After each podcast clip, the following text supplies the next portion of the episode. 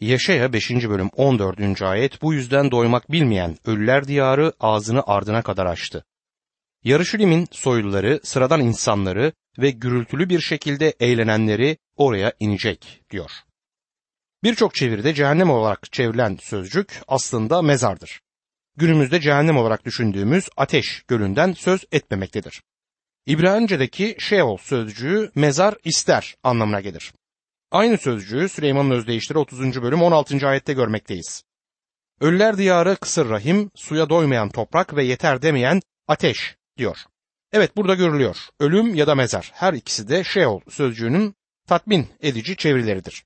Mezar hiçbir zaman tatmin olmaz. Birisinin mezarının başında durduğunuzda sormanız gereken soru o şimdi nerede sorusudur.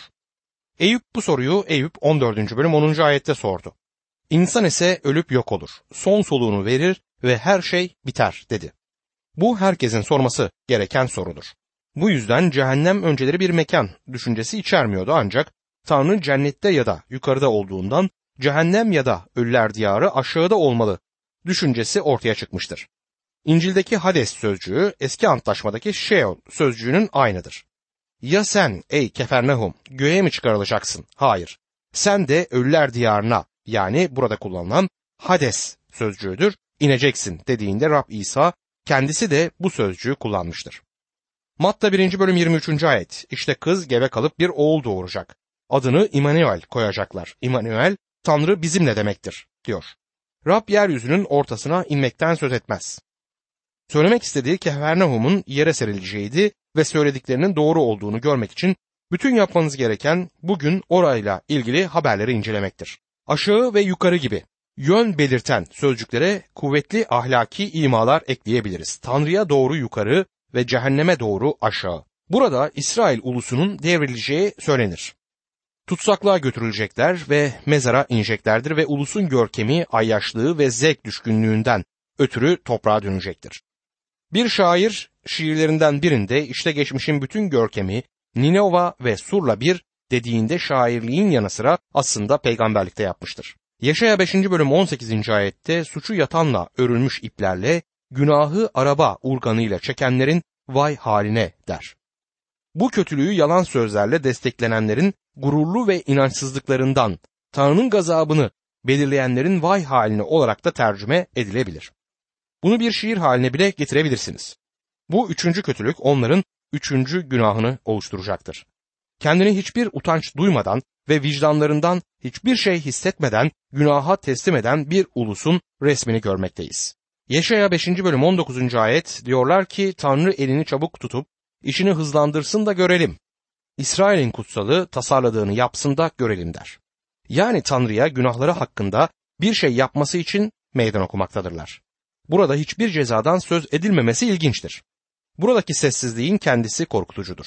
Ceza dile getirilemeyecek kadar korkunç. Ulusun Babil'e sürgünün öyküsü Tanrı'ya karşı arsız bir şekilde günah işleyip ona meydan okuyan bir halkın başına gelen korkunç ceza hakkında burada bir şeyler anlatılır. Tanrı onları yargılayacaktır. 137. mezmuru hatırlatmak isterim. Bu mezmurda İsrail Babil aleyhine dua etmiştir. Göze göz dişe diş olması için bir duadır bu. 137. mezmur 9. ayette. Ne mutlu senin yavrularını tutup kayalarda parçalayacak insana der. Bu sözcüklerle anlatılamayacak kadar kötü bir durumdur ama İsrail'in başına gelen yargı budur. Dostum Tanrı bir sevgi tanrısıdır ama ona meydan okuduğunuz ve ona sırtınızı döndüğünüz bir yere geldiğinizde sizin için umut kalmaz. Artık yargı vardır. Tarih bu gerçeğin kanıtlarıyla doludur. Bunlara gözlerinizi kapayamazsınız. Yaşaya 5. bölüm 20. ayet kötüye iyi, iyiye kötü diyenlerin, karanlığı ışık, ışığa karanlık yerine koyanların, acıya tatlı, tatlıya acı diyenlerin vay haline der. Bu dördüncü kötülüğün gelmesine neden olan dördüncü günahtır. Tanrı'nın ahlaksal standartlarının yerine ona aykırı olan insansal değerleri koyarak Tanrı'nın doğru ve yanlış konusundaki standartlarını yok etmeye çalışmaktı. Tanrı'nın geçmişte onu onurlandırdıkları için onları bereketlediği bir ulus, Tanrı'yı terk ettiğinde onların üzerine gelen karmaşayı bu ayet resmeder. Günümüzde evlilik konusundaki standartlarımızda bir karmaşa vardır. Geçenlerde televizyondaki bir programda öyküsünü anlatan çok güzel bir küçük kızı dinledim. Evli olmadığı bir adamla yaşıyormuş ve bunu yapmaktaki nedeninin dürüst olması olarak ifade etti. İki yüzlü olmaya inanmıyormuş. Ona söyleyeceklerim var. Bu kızcağız iki yüzlü ve dürüstlükten uzak olmakla kalmıyor, aynı zamanda yaptığının yanlış olduğunu ve evlenmesi gerektiğini de biliyor. Tanrı onun zina içinde yaşadığını söylemektedir kutsal kitapta. Tanrı ikisini de günahkar zinacılar olarak adlandırır. Dostum sizin bu konuda neler düşündüğünüz aslına bakarsanız beni ilgilendirmiyor. Tanrı'nın söyledikleri bunlardır. Yaşaya 5. bölüm 21. ayet. Kendilerini bilge görenlerin, akıllı sayanların vay haline. Beşinci kötülük gurur günahıdır. Tanrı bundan her şeyden çok nefret eder. Süleyman'ın özdeyişleri 6. bölüm 16 ve 17. ayetlerde Rabbin nefret ettiği altı şey, iğrendiği yedi şey vardır. Gururlu gözler, yalancı dil, suçsuz kanı döken eller der. 1. Timoteus 3. bölüm 6. ayet şeytanın günahının gurur olduğunu şu şekilde ifade eder. Gözetmen yeni iman etmiş biri olmamalı yoksa gurura kapılıp iblisin uğradığı yargıya uğrayabilir. Tanrı'nın nefret ettiği şeylerin başında gurur gelir. Yaşaya 5. bölüm 22 ve 23. ayetlerde şarap içmekte sınır tanımayanların, içkileri karıştırıp içmekten çekinmeyenlerin, rüşvet uğruna kötüyü haklı çıkartanların, haklıların hakkını elinden alanların vay haline der. Bu altıncı ve son kötülüktür. Burada insanlar o denli sırılsıklam sarhoştular ki bütün adalet anlayışlarını kaybetmişlerdi. Her yerde adaletsizlik ve üçkağıtçılık galip geliyor ve doğrular yalan yere suçlanıyordu. Değer duygularını kaybedecek derecede ahlaksızlaşan hiçbir ulus ayakta kalamayacaktır. Bizler insanların doğrunun yanlış, yanlışın doğru olduklarını söyledikleri bir zamanda yaşıyoruz. Gençliğimde küçük bir tiyatro grubundaydım ve Büyük Bölünme adlı oyundan şöyle bir dize ezberlediğimi hatırlıyorum. Yanlış gerçekleştiği andan itibaren ta yargının gelişine dek yanlıştır ve cennetteki bütün melekler fazla mesai yaparak çalışsalar bile bunu en ufak bir şekilde bile değiştiremezler. Dostum yanlış hala yanlıştır. Yaşaya 5. bölüm 24. ayette alev alev yanan ateş, samını nasıl yiyip bitirirse, kuru ot alevin içinde nasıl birden tutuşup yok olursa, onlar da kökten çürüyüp gidecek, çiçekleri toz gibi havaya savrulacak. Çünkü her şeye egemen Rabbin yasasını reddettiler. İsrail'in kutsalının sözlerini küçümsediler diyor. Kuru ot alevin içinde nasıl birden tutuşup yok olursa, çürüme ve bozulma süreci yavaş ve gözlemlenmez olduğu halde ceza otu tutuşturan alev gibi gelir. O denli hızlı ve şiddetlidir ki engellenemez. Rabbin öfkesinin yargısıyla bir nevi bir patlamadır bu. Tanrı'nın korkutucu yargısı son günlerde gerçekleşecektir. Rab İsa Mesih Matta 12. bölüm 20. ayette Ezilmiş kamışı kırmayacak, tüten fitili söndürmeyecek ve sonunda adaleti zafere ulaştıracak der. Bunu Yeşaya 42. bölüm 3. ayetten aktarmıştır. Yeşaya 42. bölüm 3. ayette ezilmiş kamışı kırmayacak, tüten fitili söndürmeyecek, adaleti sadakatle ulaştıracak der. Belirli günahlar vardır ki bunlar kendi yargılarını beraberlerinde getirir. Bunlardan biri sarhoşluktur, diğeri uyuşturucu kullanmak. Bu günahları işleyen insanları gözlemlediğim birçok durum oldu. Ve bu günah onların kendi yaşamlarında ve ailelerinin yaşamlarında, kendi bedenlerinde işlemiş ve sonunda onları yok etmiştir. Tanrı'nın hiçbir şey yapması gerekmemiştir bu durumda. Tüten fitil sönecek ve o ezilmiş kamış kırılacaktır. İşlediğimiz günahın ta kendisi bizi mahvedecek olan şey olmuştur. Gençken bir kasabada otururduk. Bir keresinde yakın bir dostum olan bir dişçiye gittim. Bir gün bana şehirde birkaç yıl önce gerçekleşen bir olay anlattı. Şehrin en saygın doktorlarından birinin bir uyuşturucu çetesinin başında olduğunu söyledi. Konumundan ötürü yasanın ona bir şey yapması zordu. Günlerden bir gün doktor daha yüksek para alabilmek için kısa bir süre için uyuşturucu satışını kesti. Bu da tabii ki fiyatı yükseltti. Bu süre içinde hem oğlu hem de kızının uyuşturucu bağımlısı olduğu da ortaya çıktı. Uyuşturucu satışını kesinceye dek onların sorunu hakkında hiçbir şey bilmiyordu. Bu durum adamın hayatının şoku oldu ve sonunda ölümüne yol açtı. Kısa bir süre sonra öldü. Tanrı'nın her seferinde elini uzatıp yargılaması gerekmiyor. Birçok durumda günahın kendi işini tamamlamasına Tanrı izin verir. İçki günahı her gün gözümüzün önündedir. Tanrı bu konuda hiçbir şey yapmaz. Bir şey yapması da gerekmiyor. Ayaşlık kendi yargısını getirmektedir. Yargı bireye ve ulusa gelecektir. Uzun süredir Rabbin hizmetinde olanlarımız içki sorununun yıllardır arttığını gördük. Ve ben çok içki içen insanların iman edip Rabbe döndüklerini de gördüm. Ama bazıları ne olur ne olmaz deyip buzdolabında bir şişe içkiyi tutmaya devam ederler. Birçok insanı o korkunç içki günahına döndüren de budur. Elçi Paulus Romalılar 8. bölüm 12. ayette öyleyse kardeşlerim borçluyuz ama benliğe göre yaşamak için benliğe borçlu değiliz dediğinde işte bundan söz etmektedir. Yani benliğin yapmayı istediği şeyleri yapmak için hiçbir düzenlemeye gitmeyin. Buzdolabında bir şişe içki bulundurmayın, şişeyi çıkarıp kırın. Birçoğumuz günahlarımız konusunda kendimizi kandırmaktayız. Ama bu günahlardan bazılarının hepimize dokunduğundan da eminim. Yaşaya 5. bölüm 25. ayet. Bu yüzden Rabbin halkına karşı öfkesi alevlendi. Elini kaldırıp onları vurdu.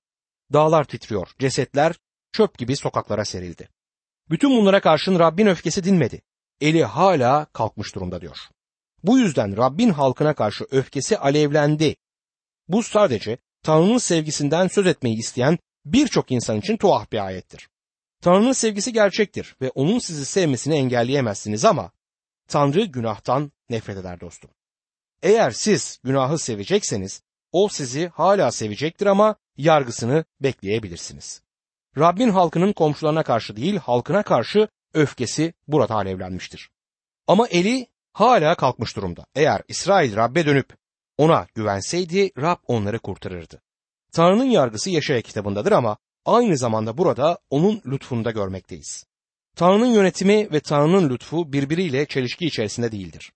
Eğer günah içinde yaşamaya devam edecekseniz, eğer Tanrı'nın lütfunu reddedecekseniz o zaman Tanrı'nın yönetiminin ne olduğunu da öğreneceksiniz. Bu bölümün geri kalan kısmında Tanrı'nın yargısının birikimini görmekteyiz. Yaşaya 5. bölüm 30. ayet.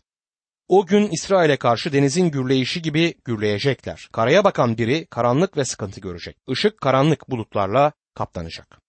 Günümüz İsrail'ine dikkatle bakın. İsrail'e giden birçok kişi döndüğünde gerçekten peygamberliğin yerine gelişini gördük. Diyar yeniden canlanıyor demiştir. Peygamberliğin gerçekleştiği hakkında konuşup durmaktalar. Ben durumu öyle görmüyorum. Hala karanlıkta olan bir halk görüyorum orada. Huzur ve barış içinde yaşamayan ve Tanrı'ya ihtiyacı olan bir halkı görüyorum. Korku içinde yaşıyorlar ve günümüzde o diyarda büyük bir tehlike içerisindeler. Onlar için üzülüyorum. Bu Tanrı'nın yargısıdır. Şimdi size aktaracağım şiir üzerinde biraz düşünün. Bizler cennete sahipken dağılmış, sürülmüş, kararmış inançsızlığa kilitlenmiş, İsrail'in üzüntüsüne ağlamadık. Terk edilmiş Yaruşilim, senin huzurun ve barışın için. Bizlerin çoktandır tadını çıkartmakta olduğumuz Tanrı'nın lütfuyla köklerinin gelişmesi için dua etmedik. Kurtarıcımızın ayakları nasıl senin sokaklarında dolaştı? Onun gözyaşları senin için nasıl döküldü? Bizler onu severken seni nasıl unutur? Senin sevinçlerini görmenin özlemini nasıl çekmeyiz? Sion Tanrın seni hatırlıyor. Bizler şimdiye kadar katı olduysak da Sion Tanrın seni hatırlıyor. Kanıyla satın almış olduğu temizleme hakkıyla bizim duasız günahımızı temizlesin. Tanrı gerektiği durumlarda kendi halkını da cezalandırmaktadır. Yeşaya 6. bölümde Yeşaya'nın peygamberlik konumuna çağrılması ve görevlendirilmesi konu yapılmıştır. Yaşaya kitabı mantıksal olmanın yanı sıra kronolojik olarak da Yaşaya'nın yaşamındaki krizi oluşturan ve onun peygamberlik konumuna getirilmesini konu alan bu bölümle başlar. Bundan önce Yaşaya'nın yaşaması ve Tanrı ile ilişkisinin kaydı yazılmıştır. Hizmeti Kral Uzziya'nın ölümüyle başlar. Yaşaya'nın görmüş olduğu Rabbin görümüyle şimdi bu bölüme başlayalım. 1 ila 4. ayetlerde Rabbin Yaşaya tarafından görülen zamanı, mekanı, kişiliği, yüceliği ve kutsallığını görüyoruz. Zaman, mekan ve kişiliğe dikkat etmeliyiz. Yaşaya 6. bölüm 1. ayet şöyle der. Kral Uzia'nın öldüğü yıl yüce ve görkemli Rabbi gördüm. Tahta oturuyordu. Giysisinin etekleri tapınağı dolduruyordu. Yaşaya bu bölümü bizleri Uzia'nın cenazesine götürerek hüzünlü bir şekilde açar. Uzziya iyi bir kraldı. Şimdi öldü. Birçok kişi onun güneydeki Yahuda krallığının son büyük kralı olduğuna ve onun ölümünden sonra Rabbin yüceliğinin artık görünmediğine inanır. Ben de böyle düşünüyorum. Uzziya Filistlileri, Arapları ve Ammonluları boyunduruk altına aldı.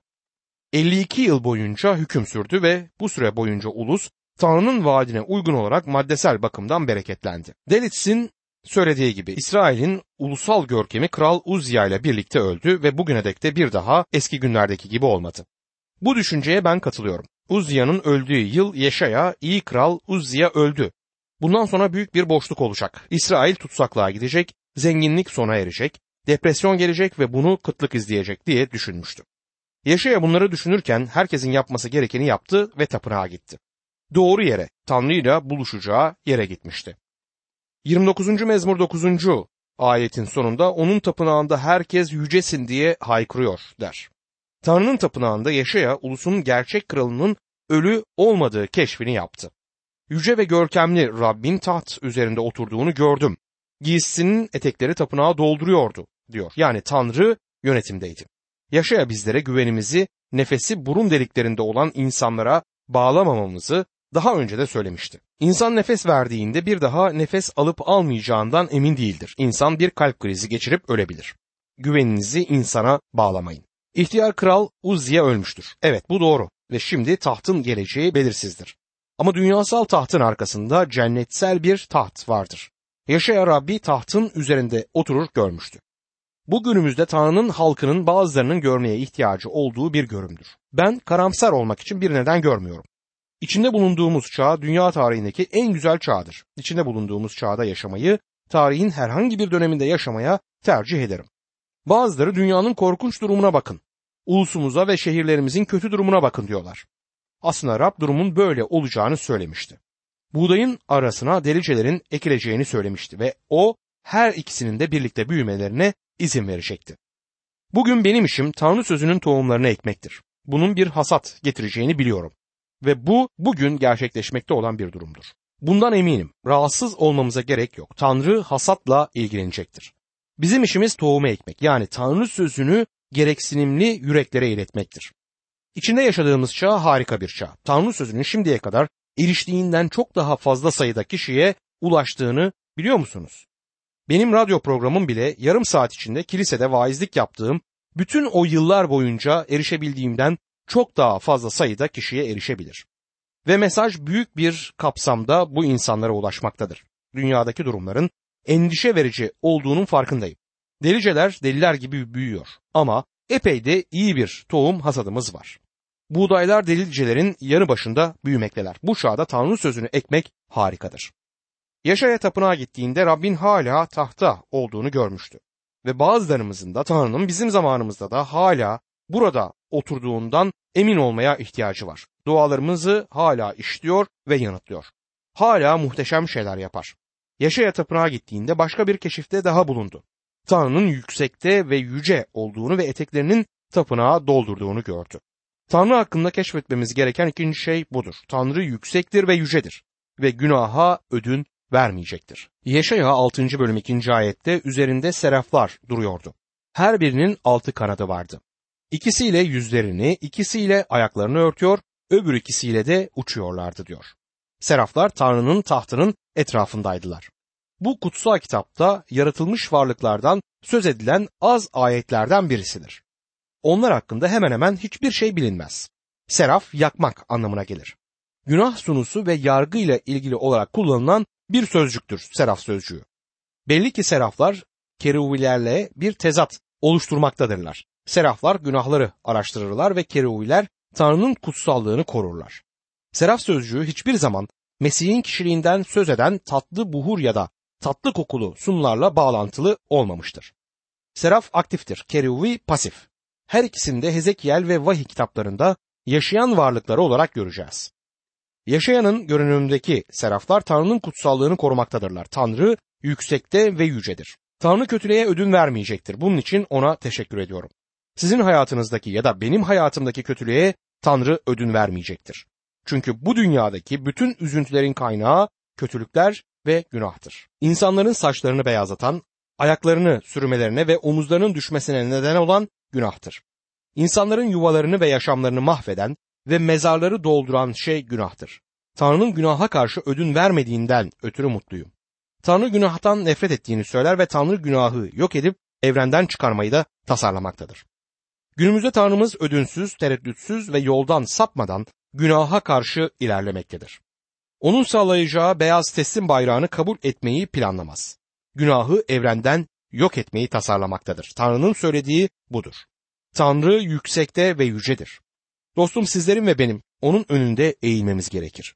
Yaşaya Tanrı'yı tahtın üzerinde gördüğünde bu onun yere kapanmasına neden oldu. Kilisenin Tanrı hakkında bir başka görüme çok ihtiyacı var.